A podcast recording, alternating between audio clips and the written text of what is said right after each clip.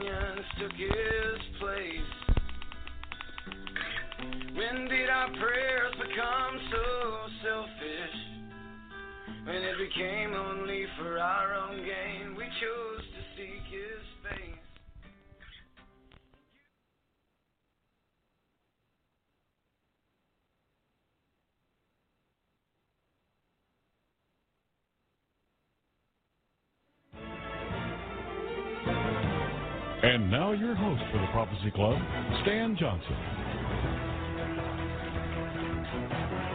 Welcome to the Prophecy Club. Welcome to the Prophecy Club, where we provide information and resources with prophetic warning message to win souls. And I'm delighted to introduce our speaker this morning because this is the primary message that God has called me and the Prophecy Club to get out. That is a warning message to America that if they don't stop sinning and turn to Jesus with their whole heart, God will bring judgment on this nation. I'm trying to stop that with everything I can possibly do.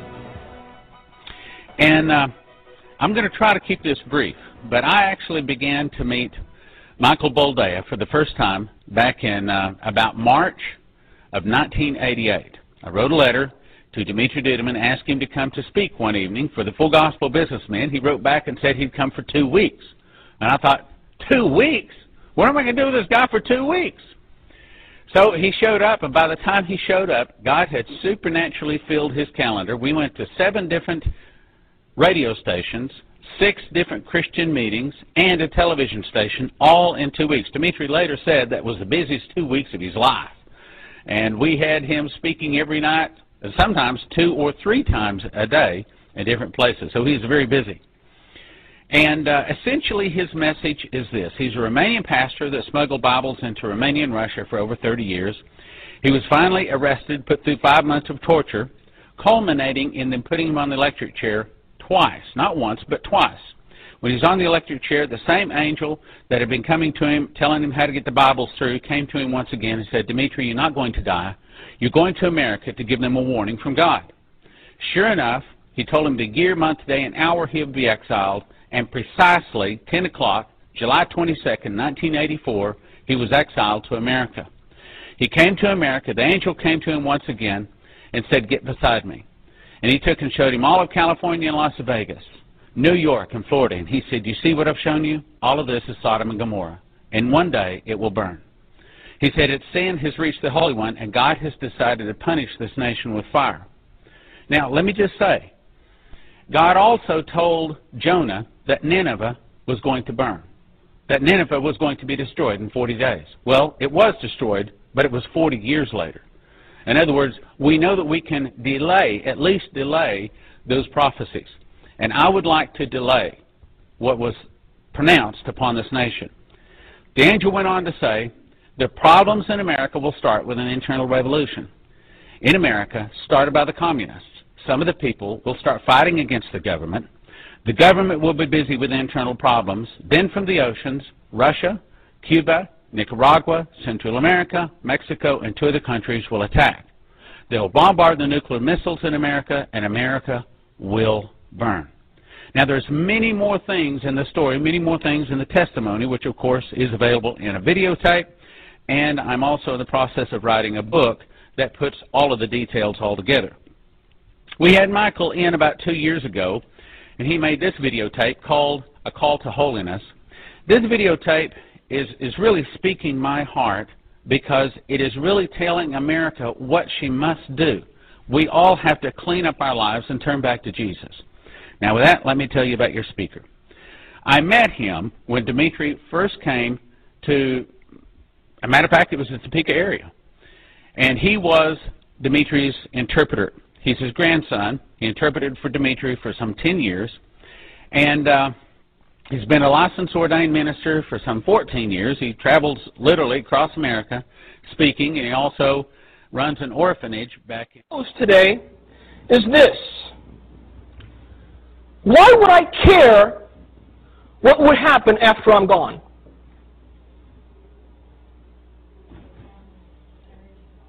No, not, not after I'm dead, after I'm gone. Because the modern day teaching is that we're all going to sprout wings and fly away. And then all these things shall come. Why would I care? Honestly, I wouldn't. The only thing that concerns me is that I make it to heaven. Everything that happens to earth, on earth afterwards, none of my business, none of my concern. I'm in heaven with God. All is well with my soul. Now, if we're not supposed to be here for these things, and we're not concerned what will happen to earth after we're gone, why does the Bible speak of them?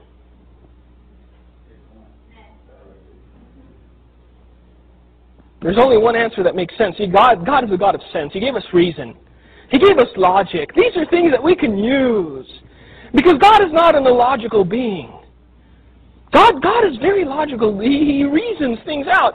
And he says, look, I'm telling you these things that are going to happen because you're going to have to go through them. Whatever generation it happens to fall upon, it will be the greatest generation of the church. But it will also be the greatest trial of the church. See, oftentimes we look at trials and tribulations as, as horrible things. Read the Word, they're great. You're supposed to have joy in your tribulation because every trial and every scar that you hold is one victory that you had in God. Every trial that you go through makes you a stronger believer and makes you a stronger Christian. Later on today, we're going to be talking about the, the sprouting of the wings. Because a lot of Christians are living in that age and that time where they're saying, Lord, my bags are packed, where's the bus? And the bus isn't coming. And they're growing more and more concerned. Because they believe in their hearts that they're never going to have to see a day of darkness and a day of trial. We're the special generation. We're the special nation among the world that will never see trials. We're supposed to go away. Why are these things happening? We're not supposed to be here. And we still are. You read the Word of God with spiritual insight and you realize every verse makes sense the last. Even that part about the great falling away. The only way that could happen is if majority of believers on this earth believe that they wouldn't be here when it came. Because if I purpose in my heart that I'm not going to go through a trial, that I'm not going to suffer something, and I see the suffering with my very eyes, I will bend and I will break. This is why this teaching and this doctrine is so harmful to the house of God. This is why it's, it's the breath of death itself. Because it teaches you that you're never going to see suffering. And when you see it, you're going to run because that's not what I signed up for. Pastor told me I was going to be rich and die rich. What's with this suffering? What's with these trials? It's what the Word said you'd go through. But that's not what Pastor taught us.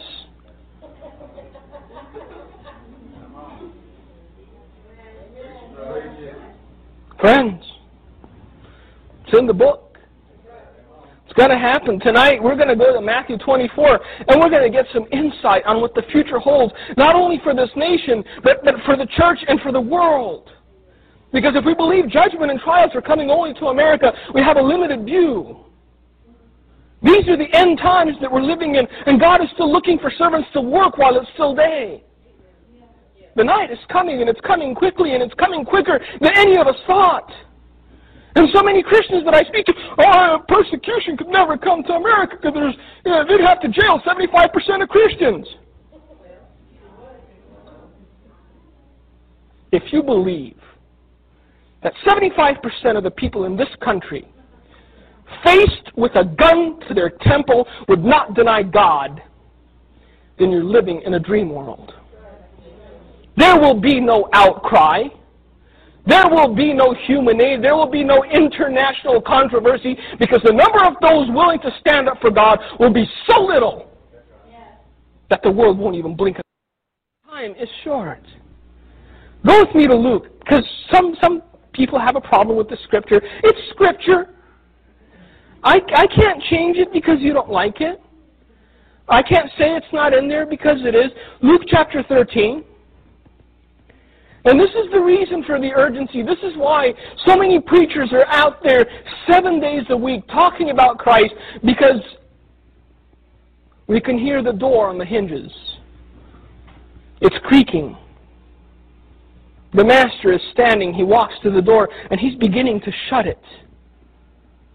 And those with discernment and those with spiritual insight are beginning to hear the closing door and they're beginning to see that time is so short that every second is precious.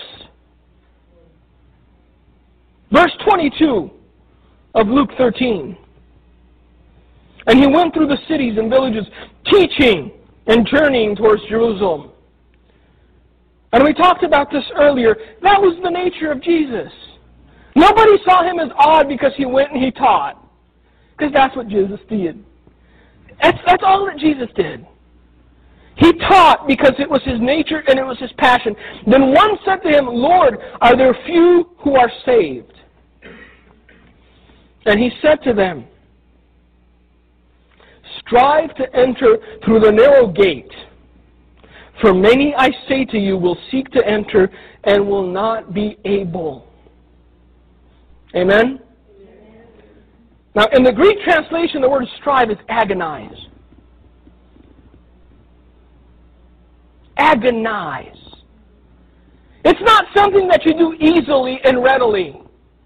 Because when you want to walk through the narrow gate, it means you have to leave all excess baggage behind. Think about it. Jesus said to him, agonize to walk through the narrow gate. Because many will want to walk through and they won't be able to. They'll be unwilling to leave behind the burdens of the world. They'll be unwilling to leave behind the temptations of the world. And they'll struggle to get through, but they won't be able to. When once the master of the house has risen up and shut the door, and you begin to stand outside and knock at the door saying, Lord, Lord, open for us, and he will answer and say to you, I do not know you where you are from. Then you will begin to say, We ate and drank in your presence. Wow. These, these weren't people ignorant of God. These weren't people that, that didn't know anything about Christ. We ate and drank in your presence, and you taught in our streets. Translation we enjoyed superficial Christianity. We liked it when it was easy. We ate and we drank and we had a good time. And Pastor taught we needed three homes and five boats and, and, and millions of dollars in the account. We ate and we drank in your presence. You taught in our streets. But you never entered the temple. You were in the street, but you never entered the temple. See, superficial Christianity will only take you so far. And it's just this side of being inside. Superficial Christianity cannot take you into the house. And when the master stands up to shut the door, you'll be on the outside looking in. It's as simple as that. I can't change it. If I were to come and preach to you that, that this verse doesn't exist in the Word of God, then I will be condemned. And I will have blood on my hands. And that's not what I want. Grace is not eternal. It's here for a limited time. And the Master will stand up to shut the door very soon. And all those that enjoyed superficial Christianity without walking through, without leaving the world behind, will weep and mourn because they had the opportunity. And it continues and it says, But he will say, I tell you, I do not know you, where you are from. Depart from me, all you workers of iniquity. There will be weeping and gnashing of teeth. When you see Abraham and Isaac and Jacob and all the prophets in the kingdom of God and yourselves thrust out, they will come from the east and the west, from the north and the south, and sit down in the kingdom of God, knowing the Word of God is only half of what you're supposed to do. You must not only know the Word of God, but live the Word of God. That's what God asks of His children. See, God shows no mercy. God shows no mercy on these men who say, Look, we knew you, we were best buds. We, we talked and we ate together, we had some fun times. If you knew me so well, you should have known that the door would be shut. If you knew me so well, you should have known that inside was the only place to be. Be forewarned, Russia's back. And this was a dream that my grandfather had in April of 1997, right before his passing. And it was a dream about the bear waking up again. And back then, none of this stuff was, was even viable. Russia was supposed to be bankrupt. People were eating their own children. All of this gross stuff was coming out about Russia. Right now, fastest growing economy in Eastern Europe. Russia's back, baby. This is seven years later. See, before I read it, see, I'm no good at reading stuff. Before I read it, I gotta, I gotta say something. When God speaks a message,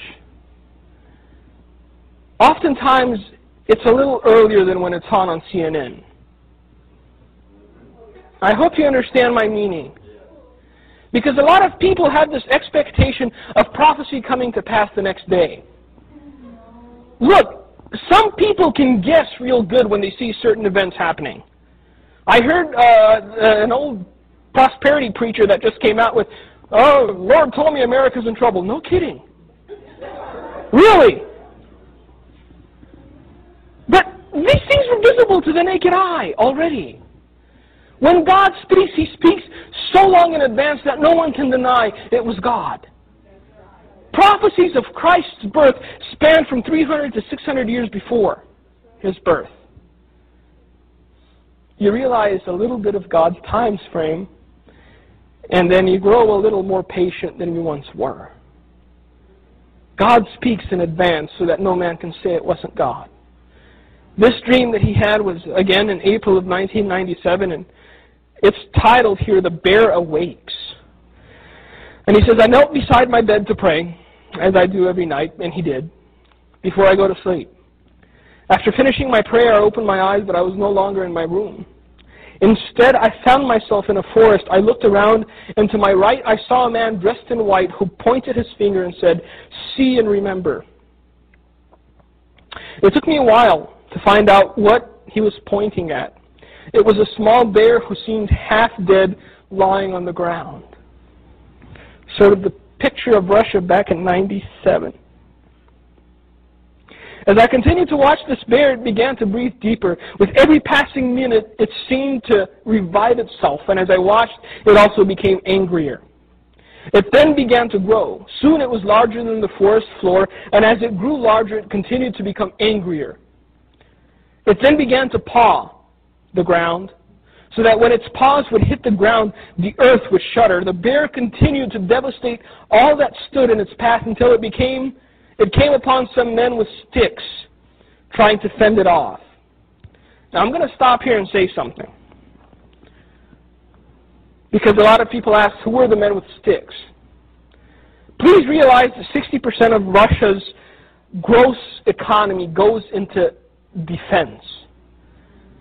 The translation to that is they build big guns and ugly, ugly weapons with 60% of their gross national income. For better or worse, for the last 15 years, the army of these United States has been decimated. Please hear me. Soon it will be as men with sticks against an angry bear. Because at this point in time, we're having to buy bullets from Taiwan because we've wasted our reserves in Iraq.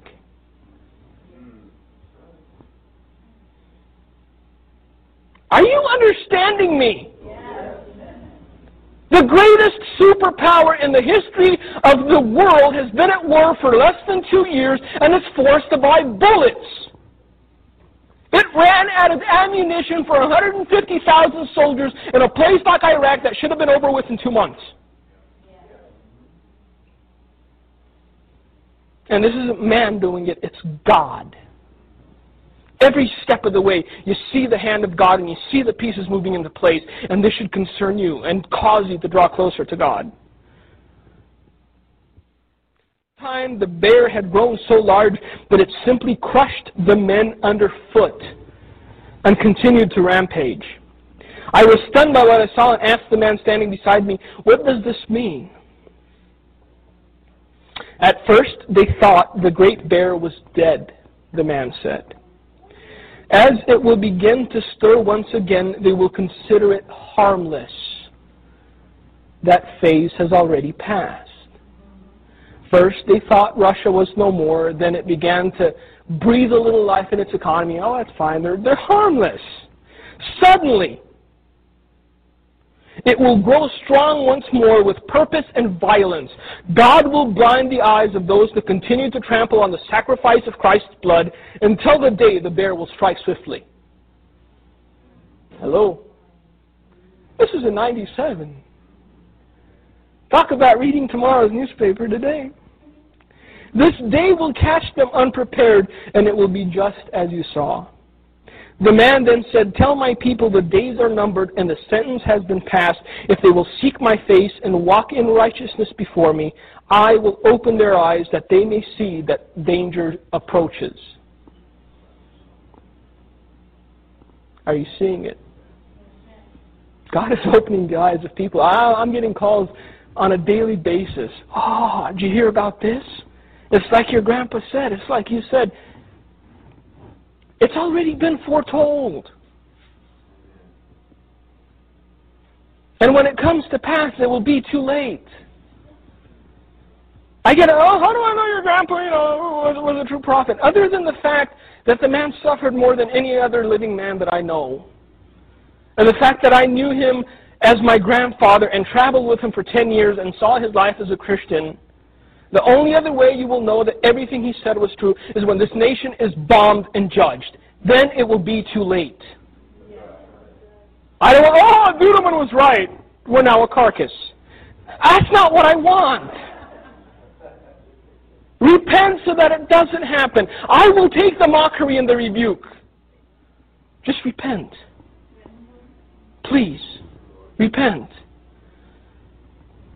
Only in righteousness will they find safety? Suddenly, I was once again by myself in my room, on my knees, with sweat covering my face. The end. We're seeing the danger approach. Even our beloved government is seeing it, and they just don't want to scare you. You know, a lot of us have, have mean things to say about the current government and the past government. If you knew half the stuff they know and if you knew half the dangers that they know that we're susceptible to. Because they realize that this bastion of freedom and these open borders have caused us to come to the place where we're in, where we don't know who our neighbor is. And we don't know if he believes that 70 virgins will meet him upstairs. This is the nation that we're living in. Our, our, our great, grandiose, open arm freedom is going to be our own downfall. The book doesn't lie. Jeremiah 51. Read it, read it, read it, read it again and again, and you'll realize that the picture will come into focus, that, that you'll get on your knees and say, God, where am I supposed to go? And God will say, You're not supposed to go anywhere, because I'll protect you exactly where you are. Because that's the power of our God. I will fill you with men as with locusts. From every corner of the earth will cry out against you. The time is here. I pray we slumber no longer. So I'm going to read you the first dream I had after my grandfather passed. And it was actually a dream with my grandfather in it. And it was on May 5th of 2004. And it begins, and it says it was six years since my grandfather had gone to be with the Lord. And I spent the day with my little brother Daniel, the only other member of the family currently in the U.S. And we kept the memory of our, of our grandfather alive by remembering. We remembered him not as Reverend Duduman or the Romanian man who had dreams, but as what he was to us, Grandpa. Because a lot of people, you know, they get very, oh, you worked with the major. He was my grandpa. Everybody here had a grandpa, and they know what grandpa was. I didn't see him in the light of the man with the message. I saw him in the light of the guy who used to take cornbread and, and goat cheese and, and, and make little bears out of it. That's the light I saw him, in. he was grandpa to me. The man who bounced us on his knee while we were still toddlers, the man who became our instant hero when we stood in the middle of a river on a hot summer's day and proceeded to catch fish with his bare hands. It was a good time of bonding for us as brothers, and we both came away with the conclusion that even after all this time, we still missed him a great deal. That night after prayer, I went to bed and I had a dream. I dreamed I was on a very high ridge with a great valley spanning out beneath me. The sky was calm, the night was calm, the moon and stars were shining brightly in the sky. And as I looked around trying to get my bearings, I was stunned to see my grandfather standing next to me. He looked young, and he looked vibrant, his hands in his pockets, and a smile on his face. Interesting times ahead, my boy, interesting times ahead, he said. For a minute, I was so shocked I couldn't say anything, and finally I blurted out, the only thing that came to mind, they've been interesting ever since you left. Trial after trial, hardship after hardship. Now you know how Jesus felt when he walked the earth, he answered always doing good, always in the Father's will, yet always mocked and rejected, always misunderstood and despised. Besides, it was all a test anyway. A test of what I asked. For you personally, God wanted to see if you would stay true to your calling, even when all seemed lost. He was preparing you and purging you, refining you for the time when He will use you and speak to you as He spoke to me. Before I could say anything, he lifted his hand to stop me. His fingers were no longer crooked from his arthritis. They were straight and normal. I know what you're going to say, my boy. It's not what you want. It's not what you asked for. But you should know by now it's the task that you were chosen for. In this, you have no choice. I will share one more dream, maybe two, with you, because I promised Stan I would. Again, I don't do it because I enjoy it. I do it because I, I want to keep my promise to my friend. And this is a dream that I had about the church. And it was one of the most disturbing dreams I've ever had. Because many of us still think that the house of God is a house of the living. Many of us still think that what many consider the body of Christ, especially in this nation, is active. And the truth is so far removed from that, it scares me to share this with you.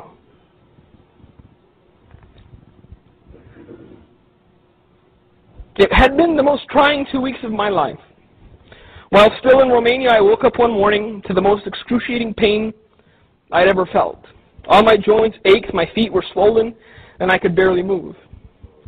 The weather had changed, and it seems that as my grandfather, I am prone to arthritis. And I am, and it hurts. But it's nothing compared to what he went through, so I'm expecting worse. On my way back to the States on September 9th, while I was awaiting a connection in London Heathrow Airport, my laptop was stolen. I had two manuscripts for two books on there, plus a whole lot of thoughts that I will never get back. Again, God only knows why. We don't ask. That's the beauty of being a servant. You're not allowed to ask why. You just do because God tells you to do. Finally, having arrived in the U.S. while driving from the airport, Gino filled me in on what had been happening in the States. He told me of the openly gay bishop that had been ordained by the Episcopalian Church, and then of the battle over the Ten Commandments in Alabama, and by the time we reached Watertown, I was disheartened. It had been a long two days, and all I wanted to do was take a shower and get some sleep. I had been asleep less than half an hour when I had a dream. I was in a hospital room. It was very clean and freshly painted, and in the room there was a bed with a woman in it. I approached the bed, took a closer look at the woman, and she was dressed in a gray robe and she had a ring on every finger of her hand. From time to time she would raise her hand and look at her fingers and smile. For some reason that smile was the saddest thing I've ever seen. It was crooked and it exhibited no real joy. As I looked at her, the sadness in my heart grew to such intensity that I woke up. Even awake, I could still feel the sadness, and as much as I tried, I couldn't get back to sleep. For six days in a row, I had the same exact dream. I would see the woman lying in bed, I would be overwhelmed by sadness, then I would wake up. I was so frustrated not knowing what this meant that on the seventh day I decided to fast. That night, as I went to sleep, the dream started again, the same as before. I looked at the woman, she smiled, the sadness overwhelmed me, but I didn't wake up. The door to the room opened and a man dressed in a white smock walked in holding a clipboard. Before he could say anything, I began asking a barrage of questions. Who are you? Why am I here? Who is she? Why have I been dreaming this for almost an entire week? Because you waited almost a week to fast, he said. Object lesson, lesson learned. He must have noticed the stunned expression on my face because his eyebrows arched upward. I am a friend, he continued. I was sent with a message. Be at peace, servant. All will be revealed in due time. How do I know you're a friend, I asked. Because Jesus is Lord, he answered. Then he smiled and I recognized him. I had seen that smile before. Suddenly, I was eight years old again, sleeping in the top bunk of a bed I shared with my grandparents on a cold winter night in Romania. I will remember that night for as long as I live. I had woken up to go to the restroom, but before I could get out of bed, I heard talking below me. My grandfather was talking to someone, and I went to peer over the edge to see who it was and found myself face to face with the same man. He smiled at me then, and I'd instantly gone back to sleep. I know you, don't I? Yes, we've met once before, but I see you often, he answered. Why am I here, I asked. Because you murmur. Because you have said in your heart that you are on a fool's quest. Because you think no one hears, that the message is falling on deaf ears. And if you think I don't get discouraged, you don't know me. Look, before 9 11, I was preaching a message of judgment to the only superpower left in the world who had never been attacked on its own soil. I was preaching a message that this nation is vulnerable. I was relaying something that my grandfather saw in 1984 telling people that judgment was coming, telling people that if they didn't repent before September 11th, 2001, the message that we were bringing to the people of this nation was inconceivable. Some people dismissed it outright. Some of them, well, you know, I have to believe some of it because your grandpa had such such a powerful anointing and he had such a, you know, life with God. Don't believe something just because a man says it. Believe it because it's in here as well. This is what I have a hard time with when I hear men say, you know, I, I had a word from God. Look, every word from God must first of all not contradict this, first of all. And second of all, every prophecy and every dream and every vision must have one thing in common Point the way to Jesus. Point the way to righteousness. Point the way to salvation. Because that is the purpose to warn and to stir people to repentance. After September 11th, 2001, we started getting calls from people. They wanted me to come speak in their church because they realized we weren't as all powerful as we thought. Again, she has been in this condition of spiritual paralysis for so long, she believes this is her natural state. If she knew the power she had access to, if only she knew obedience. Oh, praise God. The wolves have gathered unhindered, and they will strike at her with violence. What will she do if she is unable to defend herself? What will become of the church?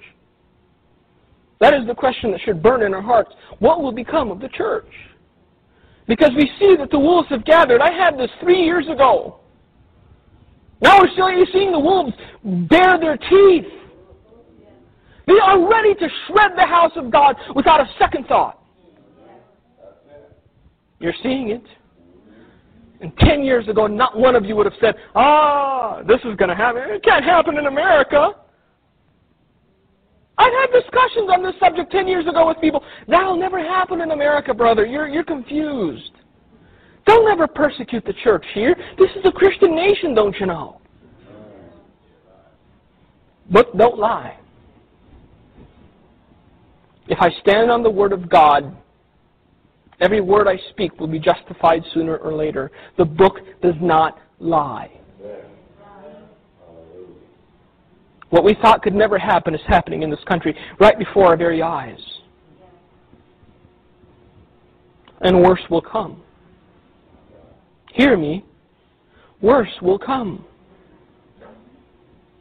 It will become a crime to utter the name of Jesus Christ. Not only on the street, but in the church. What will you do then? That's the question. We're comfortable now. We're feeling good. The heat's up. It's good being in the house of God when everything is well. But what will you do when it will be a crime to mention the name of Jesus? Will you still come together? Will you still cry out to your master, knowing that the police is waiting at the door? The days are coming. What you thought couldn't happen 10 years ago is happening today. What you think can't happen tomorrow will happen.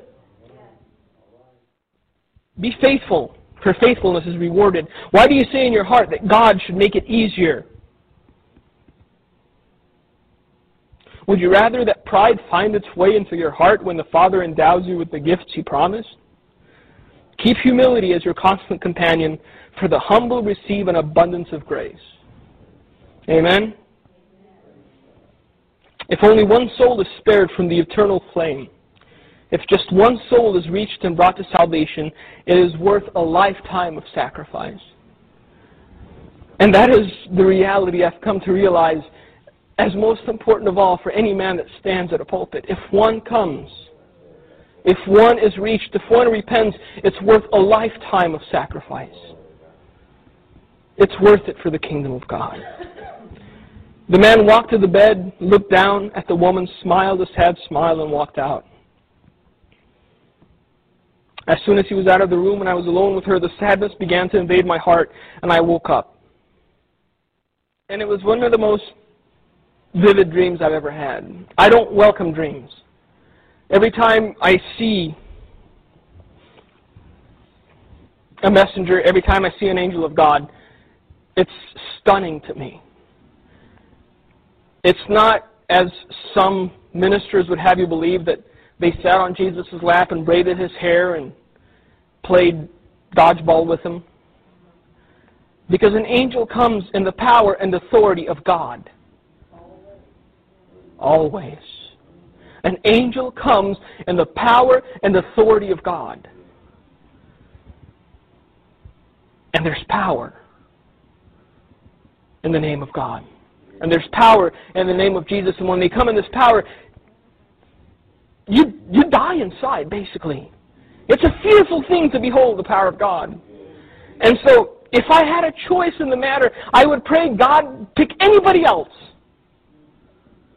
I'm happy being a preacher. I don't need to have dreams.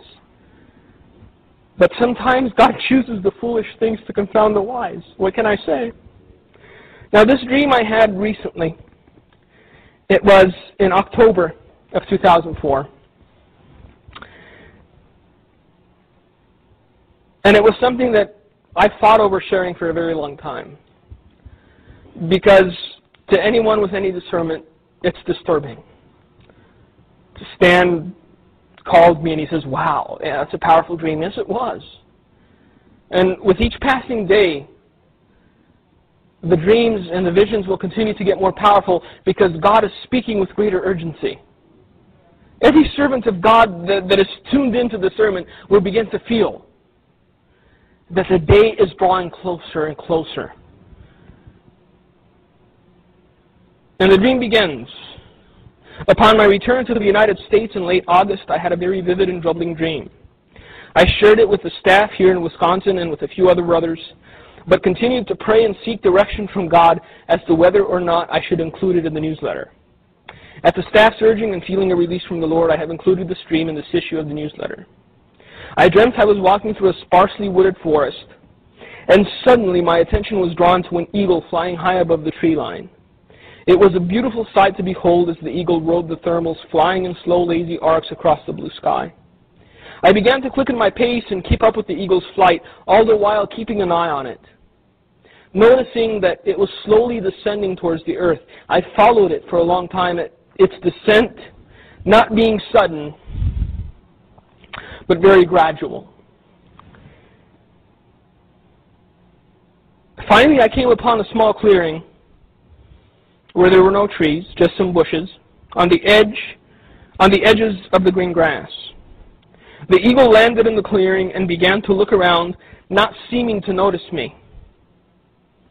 As I began to wonder what relevance this had, a man dressed in white, hands clasped in front of him, appeared beside me and said, Be patient. In due time, you will see the purpose. I was silent as I watched the eagle and was beginning to grow somewhat impatient when suddenly it seemed out of nowhere a brown snake lunged at the eagle and bit down on its left wing. The snake's strike was very quick and very precise. The eagle reacted without delay, clawing and pecking at the snake, cutting deep wounds in its underbelly, trying to defend itself and ward off the serpent. Just as it seemed, the eagle was winning the battle and the serpent was retreating Another serpent approached, red and black diagonal stripes covering its body, and without hesitation struck out at the eagle's right wing, biting down and refusing to release. After a momentary tug of war, the serpent tore off flesh and feathers, leaving a large wound on the eagle's right wing. The second bite was much worse than the first, and for an instant the eagle was stunned. Then a serpent much larger than the previous two, made up of many colors, slithered towards the eagle, opened its jaws, and lunged, taking the whole of the eagle's head in its mouth before biting down. The serpent's retreat, and the man who had been standing beside me walked to the eagle, knelt down, picked it up, and held it in his cupped hands. The look of grief on his face was beyond any I have ever seen in my life. Just seeing the look on the man's face broke your heart. The man continued to look down at the eagle and with a pained voice said, The true tragedy is that at any moment it could have sought the safety of the above. It could have soared towards the heavens and would have found its protection. This has been revealed to you that you may know. The first bite has been, the second is yet to come, and the third will be its destruction. I watched for a long time as the man held the eagle in the palms of his hands, the pained expression never leaving his features. I was too stunned to speak or ask any questions. What I had seen having seemed so real. The dream followed me into my waking hours as well, and each time I closed my eyes, I saw the entire scene play before my eyes. And that was the end of the dream. The thing that I have to point out is that this nation's descent wasn't a sudden one. Once we were a godly nation. Once we were not ashamed to say the name Jesus.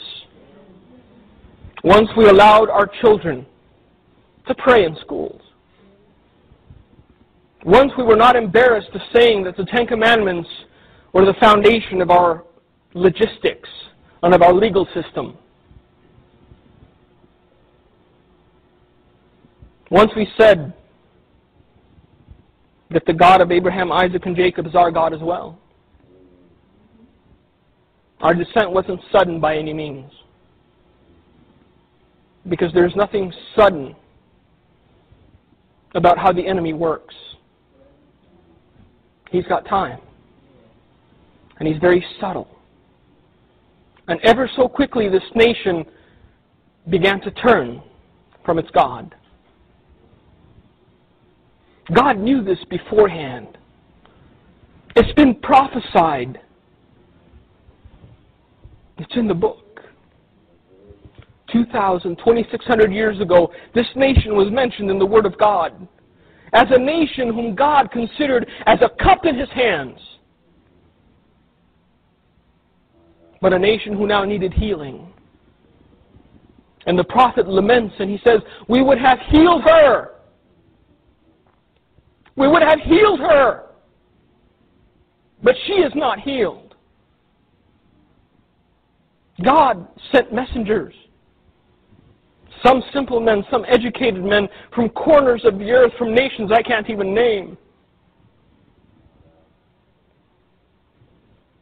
Simple message repent. See, God's messages are never complicated. What God has to tell you doesn't take hours and hours. What God has to tell you is simple repent.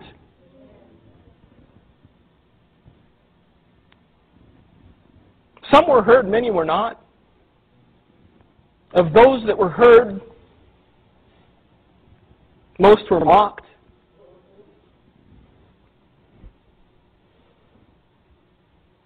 Yet they did their duty because it was God that asked them to do it uh, as I was listening, I, I just have to say that, you know, it makes my heart leap to hear some of the things that he's saying because my call in life is to get out that warning message. I am a watchman on the wall. That's what God has called me to be. And I want to give you some encouraging words here. I want to let you know what God told me. Uh, unlike Michael, I do seek after the dreams. Uh, I reverence the Thank you for listening to today's broadcast, The Light of Truth with Michael Boldea. If you would like to order a copy of today's broadcast, please visit our website at handofhelp.com. If you have questions about our ministry, you can email us at handofhelpoffice at AOL.com or simply call us at 920 206 9910. God bless you.